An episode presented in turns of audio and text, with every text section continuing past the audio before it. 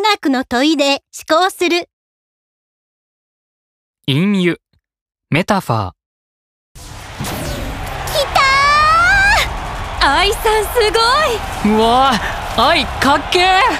あと少しで勝てるよ！私についてきて！リクはそこのあれを取ってこっちに渡して！博士はあのピカーンってしたやつの丸いのを押してください！えどれ？ああれれ？愛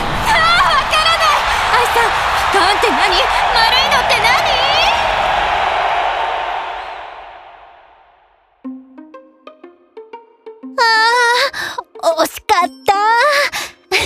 でも楽しかった。お疲れ様。ごめん最後わからなくて焦っちゃって。私ぎっくり腰になったかも。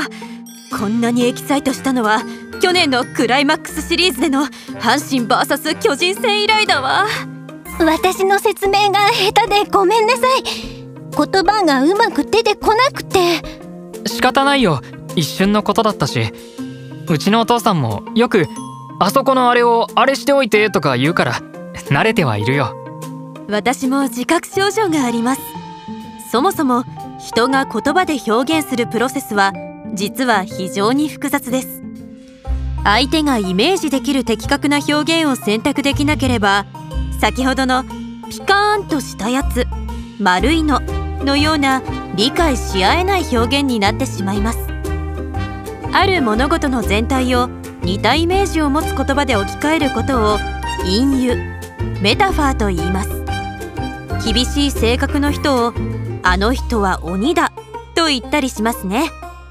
鬼のように怖い性格だと何々のようにをつけて例えであることをはっきり示す場合は直喩とも呼びますがヤーコブソンという言語学者はどちらもまとめて隠喩と呼んでいます。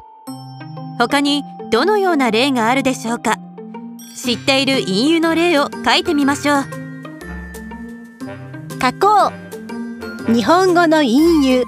メタファーの例を3つ考えてノートに書き出してみよう。